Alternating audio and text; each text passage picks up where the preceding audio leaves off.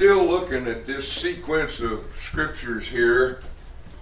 Uh, Hebrews 10, verse 19 through 25, where the Hebrew writer tells those Hebrew people uh, of their Christian privilege. He makes a declaration of the privileges that they have in Christ that they could not have under the law because it was a shadow of better things to come. And these are the better things.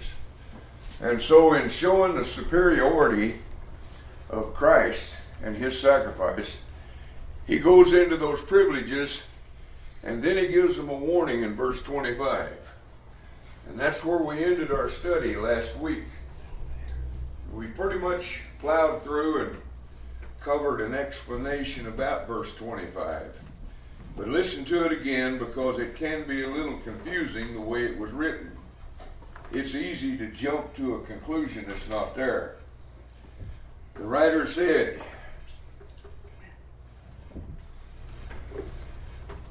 if we deliberately, no, that ain't it. That ain't it at all.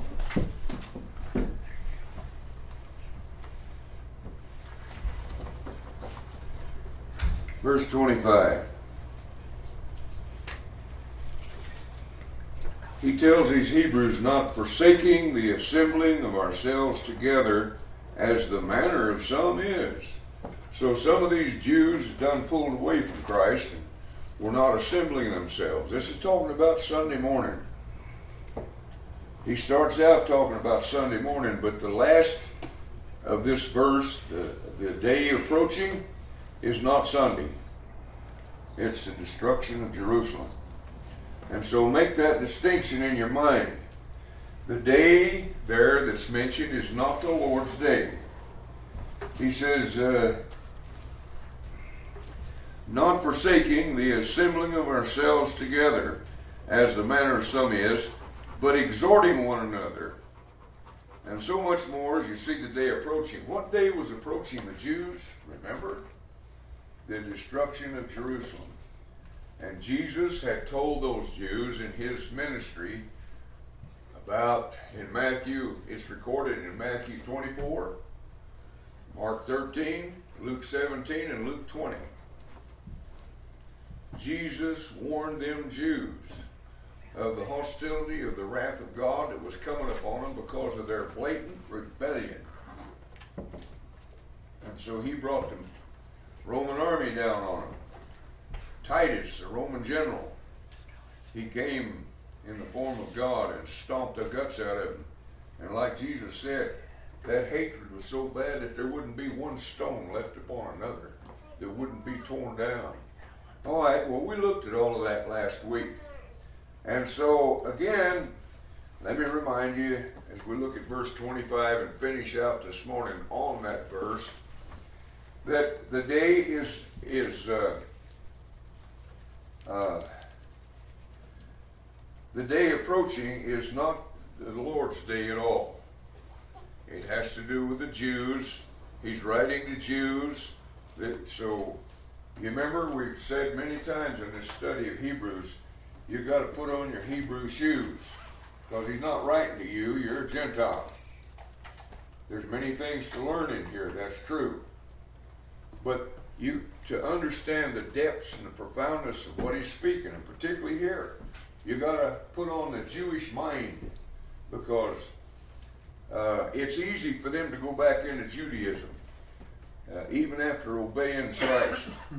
On the day of Pentecost, there was 3,000 Jews on the birthday of the church when the first gospel sermon was preached by the apostles. 3,000 Jews obeyed the gospel. But did they understand everything? No, they didn't. All they understood was Peter's conclusion in verse 36. He finished his five minute sermon with this statement after he proved it through prophecy and everything else. Through the Holy Spirit, message, and through eyewitness testimony, and primarily prophecy. And to the Jew, boy, that was heavy weight it carried, it went a long way with a Jew. 3,000 of them were cut to the heart and said, Men and brethren, what should we do? when they realized they'd killed their Messiah. Because that's what Peter said. He said in verse 36, Now let all the house of Israel, those are the Jews. And on that particular day, verse 5 says that they were devout Jews from every nation under heaven. So you can conclude that God running the show knew exactly what day to choose, didn't he? It was a Jewish festival, the Passover, an observance. And it was Jews from every nation under heaven. How best to start the gospel than that way? And Jesus also commissioned the apostles to also go into all the world and preach the gospel to every creature. They did. He didn't ask the impossible of them, but he said, go into all the world, not some of the world, all of the world, and preach the gospel not to some or who will listen, but to every creature. And Paul, as he finished out his letter in Colossians uh, 1, verse 26 and 29, he said, as he wrote that letter in 62 AD, by that time, he said, the gospel had been preached to every creature under heaven. Did God bless this world with the good news of a Messiah? Yes, He did. Yes, He did. Those Jews had that good news. But did they understand it? No, because by the time you get to Acts 15, you find out uh, that they were trying to add uh, the law of Moses to them Gentile Christians. They followed behind Paul as he established churches up in Asia Minor, and, and they said, "Listen, we're clean, we're kind of cleaning up behind Paul because he his mission is to preach the gospel, and he failed to tell you, or he didn't have time to tell you on his mission that you've got to be circumcised and observe the law. See, they welcomely accepted Christ as a sacrifice, but they didn't understand that the law of Moses was finished, finalized, and over. Because as Galatians 3 says, the law was a schoolmaster to bring us to Christ. Once it did that, Paul said we have no more need of a schoolmaster. We're not under law, are we? Too many passages to quote, but Romans 8, verse 2 would be one. Verse 1 said there's no condemnation in Christ. Why? Verse 2 For the law of life that's administered by the Spirit set me free from the law that said if I sin, I die. I'm under grace, not law. Anyway, so Paul, uh, the Hebrew writer here, is trying to warn those Hebrews. Don't go back to that old system. It's finalized. It's finished. It done its work in bringing us to Christ because all of it was merely a shadow. He's already told them in verse chapter 8 that it wasn't possible the blood of bulls and goats should ever take away sin. But God commanded them to take offer bulls, uh, blood of bulls and goats. But it was only in prospect of a shadow looking forward to the blood of Christ who would take away sin. And so God was forgiving sins in the Old Testament uh, under the promissory note of the cross of Christ. Well, he's warning these Hebrew people to take warning.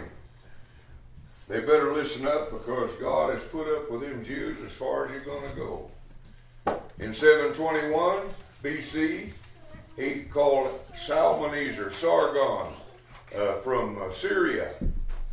You can read about it in Isaiah uh, 10, verse 5. God hollered up there, he called Assyria, Ho, Assyria, the rod of my anger in whose hand is a staff, the killing staff of my indignation. Come on down and, and destroy and trample them down like the mire in the street. You know he's talking about? Read the context. It's about those ten tribes called Israel. God had enough of them. You want to read how bad they were? Read Second uh, Second Kings 17.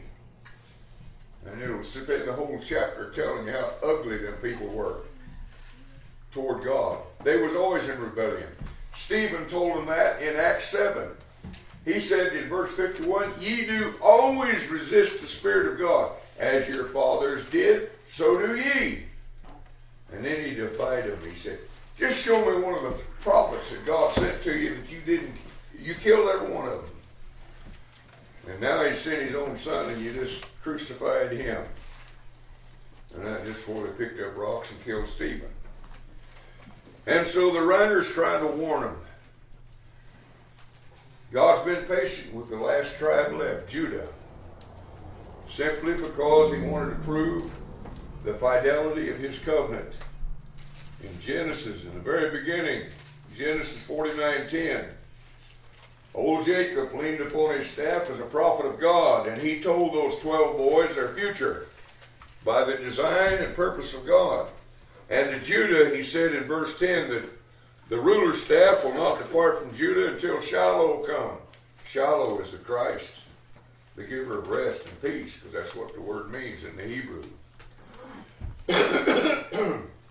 so God showed his faithfulness to that covenant. He tolerated them people, because in 2 Kings 17, you read that after God had destroyed the Jews in 721 and carried them off into Assyrian oblivion, It says in 2 Kings 17 that the Jew, the, the last tribe left, Judah, was even worse than Israel.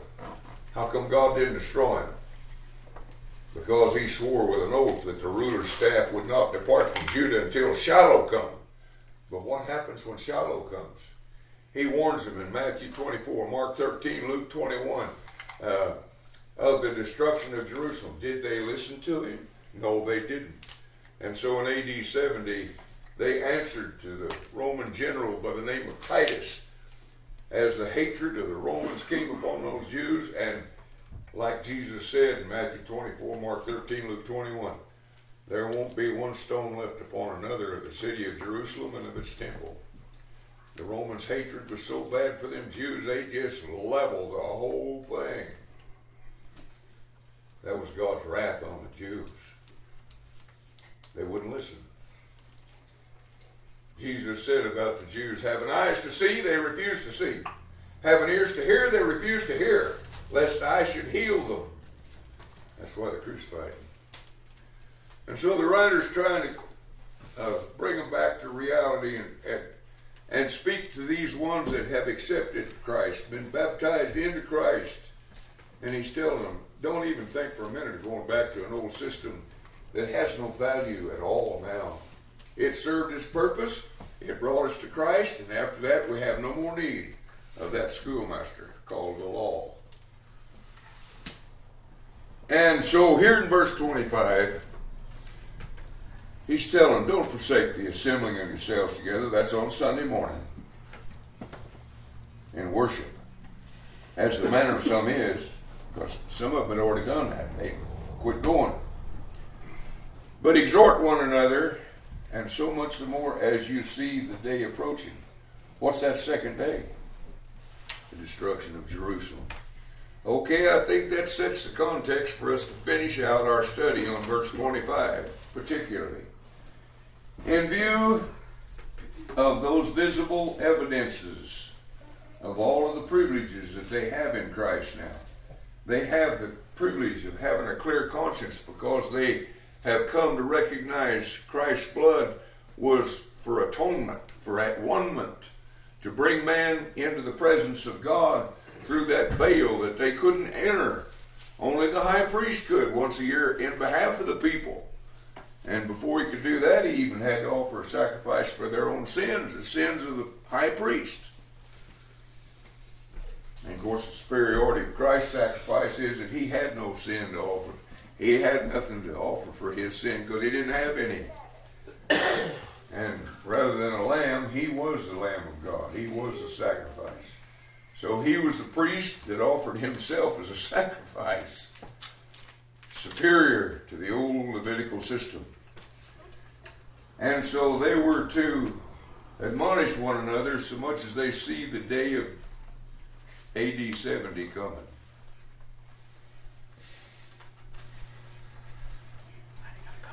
So, in view of those visible evidences of what they have in Christ, the disciples could easily see the day approaching, the evidences that Jesus had given them about that day. Matthew 24, Mark 13, Luke 21. Little wonder he encouraged his readers to hold tenaciously to their faith in Christ and not revert to Judaism, because that's what a lot of them were doing. For when the Romans had finished with Jerusalem, there will, according to Jesus, not be stone left upon stone in the entire city. The temple will be torn down completely.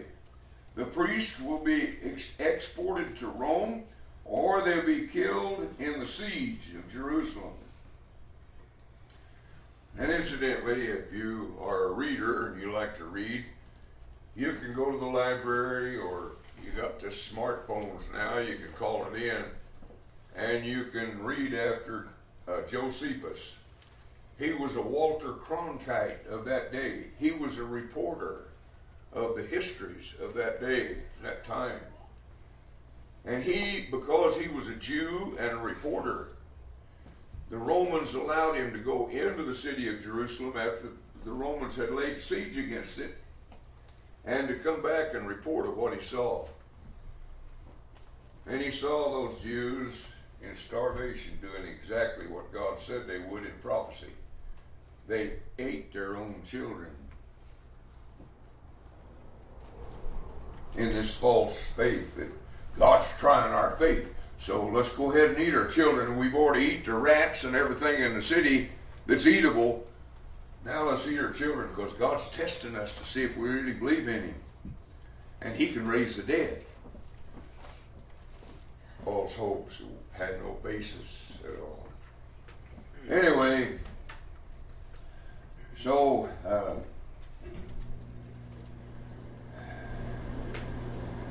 And so the writers tell them there will be no more sacrifice offered in Jerusalem or elsewhere by Jews. It has no bearing anymore because it's all going to be destroyed. The Romans are going to make sure they ain't one stone left upon another. They don't want this thing to ever come back alive again. They've had enough of the insolence of the Jews. The Jews were high minded because God said that He had chosen them for a purpose. They didn't understand the purpose. They didn't know there was a shadow of better things to come.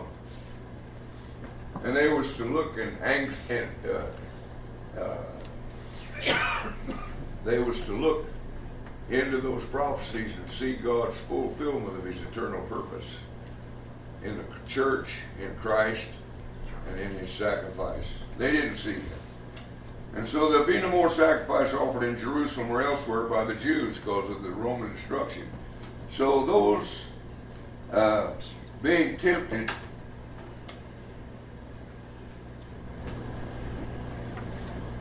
to return to the Hebrew religion will have nothing to return to after AD 70. Won't be nothing. Even if the Romans had not devastated the city, none of those sacrifices that they offered would have any validity before God anyway. In verse 37, the author stated uh, that Habakkuk's prophecy was to be fulfilled in just a very little while. It is therefore evident that his readers were living under the very shadow of the total destruction of Jerusalem and the religious system that was centered there in Jerusalem. Again, to comfort this fourth view that we discussed, that this is talking about the destruction of Jerusalem. The writer proceeds to warn those who ignore his exhortation to re, uh, uh, uh, not to return to Judaism. For them, no sacrifice for sin is left. That's Hebrews 10:26. No more sacrifices is left for them if they leave Christ. He's the only sacrifice. That's why Jesus can say it. Um, what is it, Matthew 16 33? Uh, no, it's not 33. I am the way, the truth, and the life. 624. John. John. John. I am the way, the truth, and the life. No man comes to the Father but by me. John 44. He's the only sacrifice for sin. So they, even if they did offer sacrifices of animals, had no validity anymore. it was that which portrayed or spoke of or foreshadowed the blood of Christ that would take away sin. So, in other words, they would not be returning to a religious system that had any valid sacrifice for atonement. And then the writer, by inspiration of the Holy Spirit, applied the prophecy of Habakkuk 2, verse 1 through 4, to their then present situation. You remember Habakkuk? He had one message God's total judgment of this world. When Christ came, God totally judged this world. He laid the plumb line. You're either in or out. You're either on or off. You're either saved or lost. And it's all based on your obedience to Christ or your disobedience. There is no other way. The people, or the prophet Habakkuk said, and I, I quote, I will stand my watch. Now, see, Habakkuk in the first chapter, verse 1 said, Lord, I see all this injustice and all this. Where are you in this? How come I don't see you judging them? We wonder that ourselves, don't we? We see government set up in our time, uh, and we wonder, we wonder why. God doesn't step in. So we can associate with Habakkuk and his anxiety and frustration over what he sees and wondering how come God doesn't destroy him. So here he says, I'll stand my watch because God's promised to do this. I will look to see what God will say to me. Then the Lord replied, Write down the revelation and make it plain on tablets so that he who reads it may run. For the revelation awaits the appointed time. It speaks of the end and will not prove false. Though it linger, wait for it. It will certainly come and will not de- de- uh, uh, delay. And so the appointed time spoken of in Hebrews 10.25 would inevitably come even if it lingered long after Habakkuk's time when he said that. And the prophecy speaks of the end. End of who? End of what? The Judaism system and the tribe of Judah. God's wrath was poured out upon the ten tribes in 721 BC by Sargon, Shalmaneser, uh, and Sennacherib from Assyria as God called them over to do just what he wanted done to them. And now God has warned them and warned them and warned them. He sent his son to warn them. It's recorded in Matthew 24, Mark 13, Luke 21. They didn't listen. They didn't listen. They had no faith in God. They had faith in a system that was deleted, that had finished its course and brought us to Christ. All right, so the prophecy of Habakkuk speaks of the end of the Jew.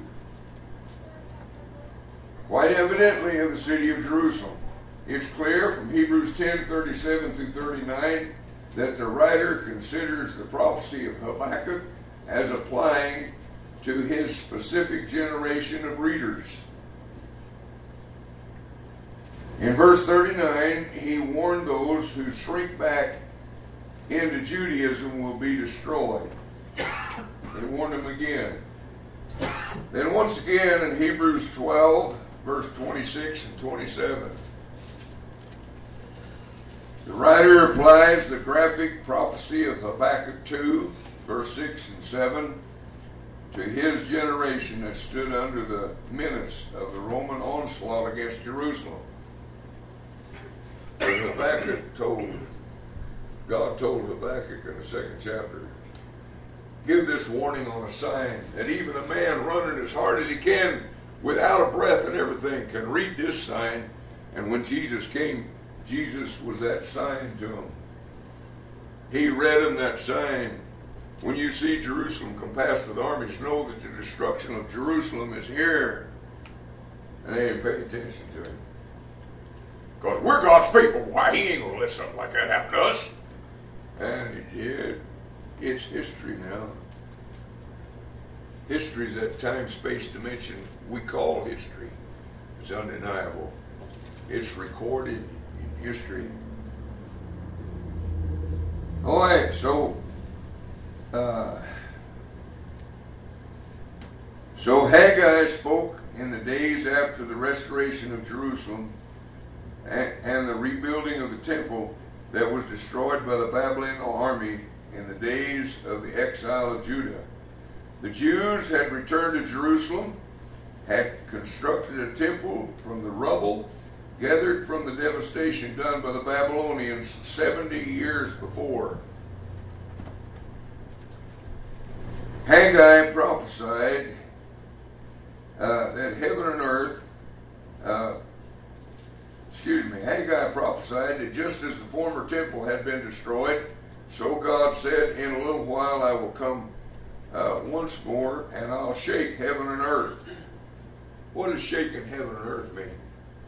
Judgment. It's judgment language. For the Hebrew writer, that promise shaking that was coming was about to take place in the final revelation of the Jewish temple. And in 1227 of this Hebrew letter, the author interprets the words once more, indicating the removal of what can be shaken.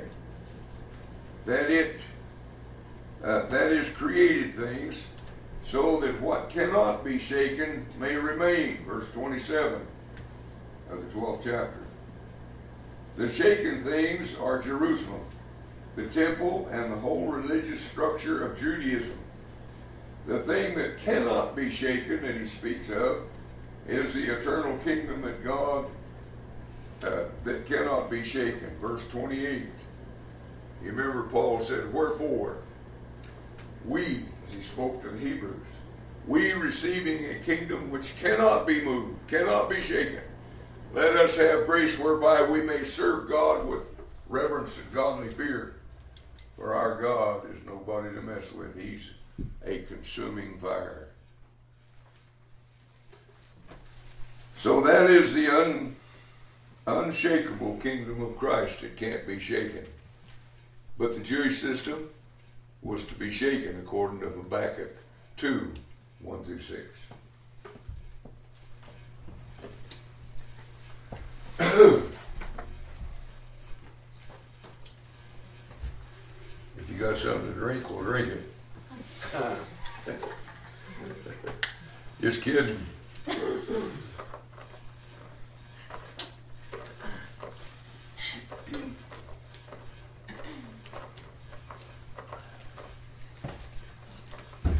Ever since that accident, I'm losing my voice on occasion.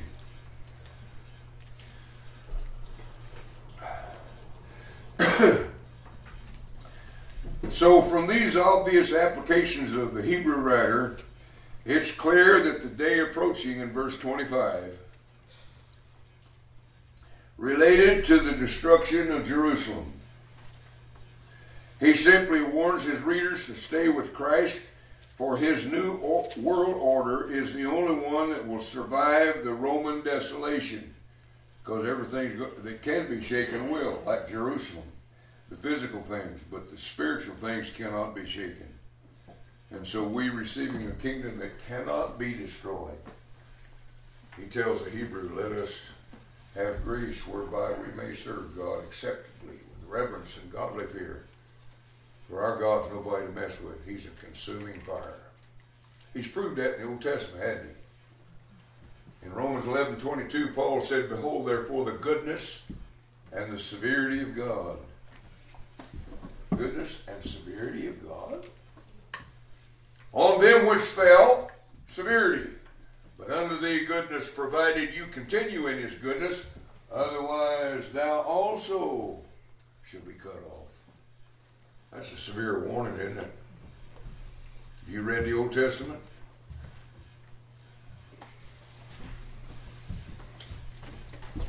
So stay with Christ and stay faithful to your Christian privileges that He's already presented of being able to come into the presence of God simply because of Christ's sacrifice, not because of your goodness, not because you're so pretty, not because of anything you've done, because of what He done. It's His work that delivered us, not ours. We have nothing to boast in but Christ. That's Ephesians 2 8 through 10, isn't it? For by grace are you saved through your faith, not your works, your faith. For by grace are you saved through faith, and that not of yourselves, it's a gift of God. It's not anything that you've done, it's a free gift. A gift is something that has no cost to it at all. God just wanted to save you. He come to this orphanage and adopted you. He wants to adopt everybody. Scripture says he's not willing that any man should perish, but that all should come to repentance. But they're not going to. Because the Lord said the way to hell is a wide gate. Broad is the way that leads to destruction, and many there be enter therein. Now I know that brings tears to God's eyes, if it were, but he made man a free moral agency, and He gives you the dignity to make your choice where you want to spend eternity, either with God or the devil. anyway, so stay with Christ and stay faithful to your Christian privilege of drawing near to God through the collective assemblies of the church on the Lord's Day. This is the exhortation he wishes to impart in Hebrews 10:25. Don't forsake the assembling yourselves together on the Lord's day. But when you do, exhort one another in view of this special day called the destruction of Jerusalem that Jesus warned them about. All right, I think we wore that out pretty good. Going back over several times. That's my custom. I don't know why. I'll remind you again, I was a welder for 60 years. I'm doing my best up here. Uh, kind of work with me a little bit. and incidentally, I didn't graduate from high school either. So work with me.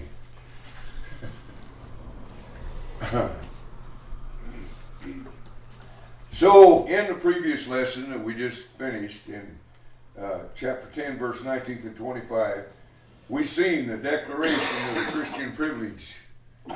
They have the privilege of having a clear conscience, of coming into the very presence of God and calling Him Father simply because of what Jesus done. Because again, I started a minute ago and I, I lost track of where I was going. Ephesians 2 8 through 10. For the grace are you saved through your faith, and that not of yourselves, it's a gift of God, not of your works, lest any man should boast. Look what I done. Look what I'm doing. Your works have nothing to do with your salvation. Your salvation produces your works. Because the writer says, For we are Christians. He's writing to Christians. For we are his workmanship. You see what this says? He done the work. We are his workmanship, created in Christ Jesus, unto good works. Now we have good works to do, but they don't save us. They're the result of taking in the Spirit of God. You cannot breathe in the Spirit of God. Well, that ain't the way you get it. You get it through the Word, but you don't, you know what I mean. You can't absorb the Spirit of God and not be gracious toward His creation and His your your brothers and sisters in the world, regardless of their nationality, regardless of anything about them. They can be the vilest sinners, and you too can bleed for their destruction. You can wish to God that they'd repent. He does. If you have His Spirit, you're like Him, aren't you? Ain't little boys and girls like their father and their mother? Well, in this case, their father. We walk with God, don't we? 1 John 1 7. If we walk in the light, as He is in the light, we have fellowship one with another. That's talking of fellowship with God. And along the way, the blood of His Son continually cleanses us from sin. I have nothing to worry about. Neither did these Hebrews. And they need to be reminded of that the privileges that they have in Christ Sure, I'm no good. I never was any good. Never will be any good according to world standard. But God likes me. He likes you. he loves us. 1 John 3, verse 7 God is love. And like he told the Corinthians in 1 Corinthians 1, verse 9, God will see you through to the day of judgment. Out behind the curtain on the stage of life is God working with all those angels in your behalf. He won't allow you to be tempted above that you're able to bear. He's with you. He said, Lo, I'm with you always, even to the end of the world. Never leave us. Do we have help? Yeah. Do I know how he helps?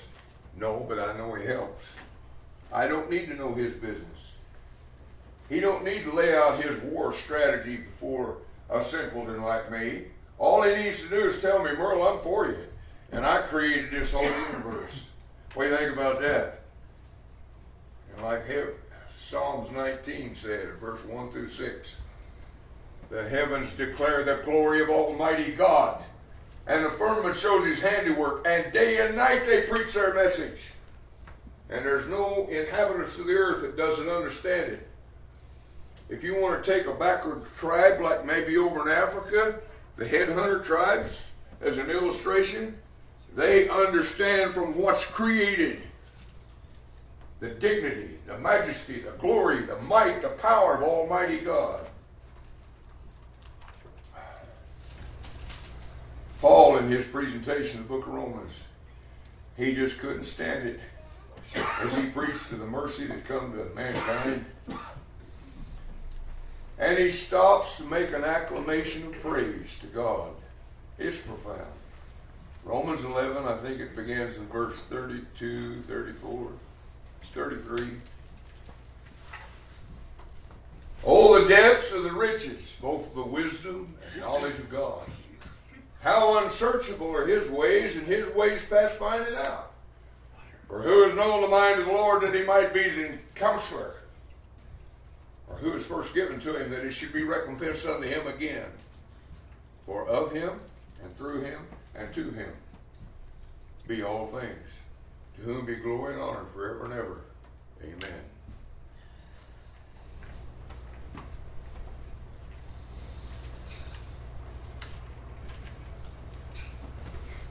And so we're the workmanship of what Christ done at Calvary. No place to boast. Romans 3, verse 27. Where is boasting then, Paul says? It is excluded. By what law? By the law of works? Nay, but by the law of faith.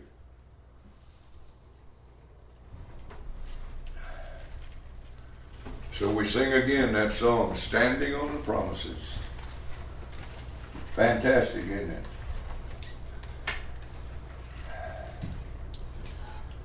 And so uh, now Paul changes. He's been talking about the privileges we have in Christ. And now, beginning in verse 26, as you see on the board. I didn't put it up there, I'm sorry. We're now ready to go into uh, this lesson, 20, uh, 19 through 25. No, excuse me. 26 through 39 to the end of the chapter. Here's what Paul will deal with a discussion of the peril, the danger, and the and the reality, the great mistake that would be made if an individual gives up that privilege that he has in Christ. You Hebrews give it up? Oh man. Look at the peril you're now in if you give it up, the danger. In this section, uh, that the writer will point out how completely unique Jesus is and what danger or peril would be brought upon an individual if he were to leave Christ. Hebrews 10:25 that we just finished with earlier today mentions that some had already gotten in to the custom of forsaking uh, abandoning and completely separating themselves from the continued assembling of Christians on the Lord's day. And it becomes evident that the writer is afraid that if that abandonment of the Christian privilege continues, that the individual is going to fall into a condition that is irreparable. Can you push God too far? Can you ignore His grace too long? Read the Second Thessalonians sometime. Paul said to them that love not the truth. When they prove to God that they have no love for the truth, God sends them a strong delusion that they might believe a lie to their own damnation. You know what's happened to the denominational world? They've refused to acknowledge the truth of His Word, and He sent them strong delusions. They still claim to worship the Lord, but they don't worship Him according to truth. Jesus told the Jews that. He said, In vain do they worship me, teaching for doctrine the commandments of men. That's why John gave the warning, 1 John 4 1. Beloved, believe not every spirit, but try the spirits to see whether they are from God. Why? Because many false prophets have went out into this world. The world's full of them, aren't they? And a lot of people have been sent strong delusion. You don't trifle with God. He loves you dearly and He would give you grace and mercy and reach every person in this world. His love will reach every person. But don't turn your back on it and walk away. Because it's a fearful thing to fall into the hands of the living God. Paul said in Hebrews uh, 12, verse 29, Our God is a consuming fire. The Old Testament testifies to that. Wasn't that the warning as we began Hebrews in the second chapter, verse 1 through 4? The writer told them Jews, as he's telling us also in principle. Uh, therefore, in view of the fact that chapter 1 stated that Jesus is Lord, creator of heaven and earth, and the judge of all men, and the Savior of all men, in view of that, therefore we ought to give the more earnest heed to the things which we've heard lest at any time we let them slip. And here's why. For if the word spoken by angels was steadfast, and every transgression receive a just recompense and reward, how shall we escape if we neglect so great salvation, which at first began to be spoken by the Lord, and by them that heard him, the apostles? Verse 4 God also bearing them witness, bearing the Lord and the apostles witness both with signs and wonders and divers miracles and gifts of the Holy Ghost, as God willed it. God was working out his plan. Still is among men. He's already finished the plan, but he's still working on humanity to, to recognize it. Because that's why Jesus cried out on the cross, it's finished.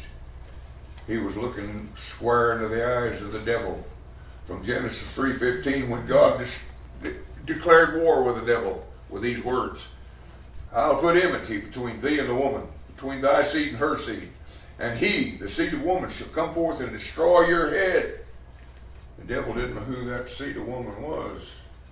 And he went militantly against God all through history for 4,000 years till the coming of Christ. Little did he know get his hind kicked on a cross. He would be destroyed on a cross. And there's Paul's message in 1 Corinthians 1, isn't it? God chose what? The weak and the foolish things of the world to confound the things that are wise and mighty. So let Harvard and Yale and Princeton and Cambridge and the great colleges and the great professors of this world, let them waller in their human wisdom we take our stand in the wisdom of God. And He chose the foolish things of this world. He chose what looks weak to man to save them that believe. Because of preaching of the cross, Paul said in 1 Corinthians 1, to them that perish is foolishness. It's ridiculous. We got friends and relatives who look at it that way, don't we? But what did Paul finish out saying in that verse? But to us who are saved, it's the power of God. The preaching of the cross. The power of God. It's the wisdom of God because God chose the foolish things of this world. and the weak things, to put down the high and the mighty. And then I just love him asking the question, and I can never bring this up without presenting it. 1 Corinthians 1. Where is the wise? Do you know? Look under the pew. Do you see him anywhere? Where are you, where are you going to go to get the wise man that understands about life and all that's involved in life? Where is the wise, Paul said? Where's the scribe? Where's the great disputers of this world? Has not God made foolish the wisdom of this world? For after that, the wisdom of God, the world by its wisdom did not know God, their Creator. God chose the foolishness of the thing preached, the gospel, to save them that believe.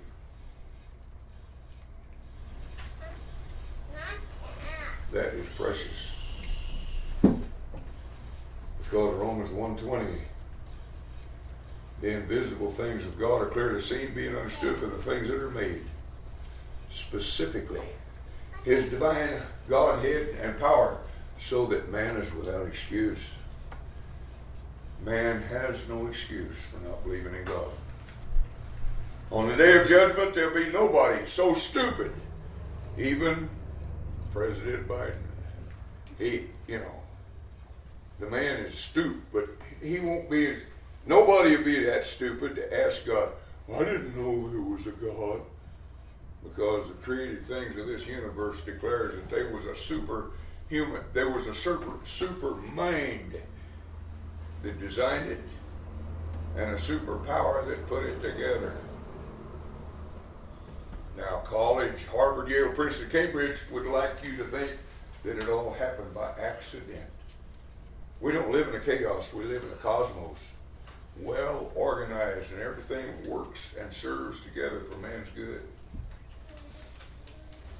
In fact, David in the 28th Psalm, he stood in wonderment of God's creation, particularly of man. He says, What is man that you're so mindful of him? Or the Son of Man that you visit him? You've crowned him with glory and honor, and that you set him over all the works of your hand. God give us a very dignified position. He created this universe to astound us. he wanted us to know that He's a God of power. And He's a God of infinite mercy and grace dispelled in the creation, this, this shown in the creation.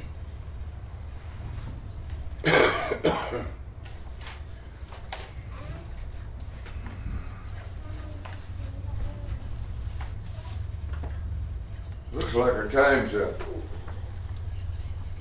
And it's good because I got lost anyway But next week, uh, we're looking at verse 26 through 39. And you can be reading that for next week because here the writer talks about the peril, the danger, and really the great mistake that would be made of an individual giving up the privileges that's only found in Christ. Thank you for listening to me. Uh, and the visitors, we generally take a few minute break and let other people that didn't make it to the Bible study come, and uh, then we have a worship service for an hour. And you're more than welcome. You didn't grab a card there.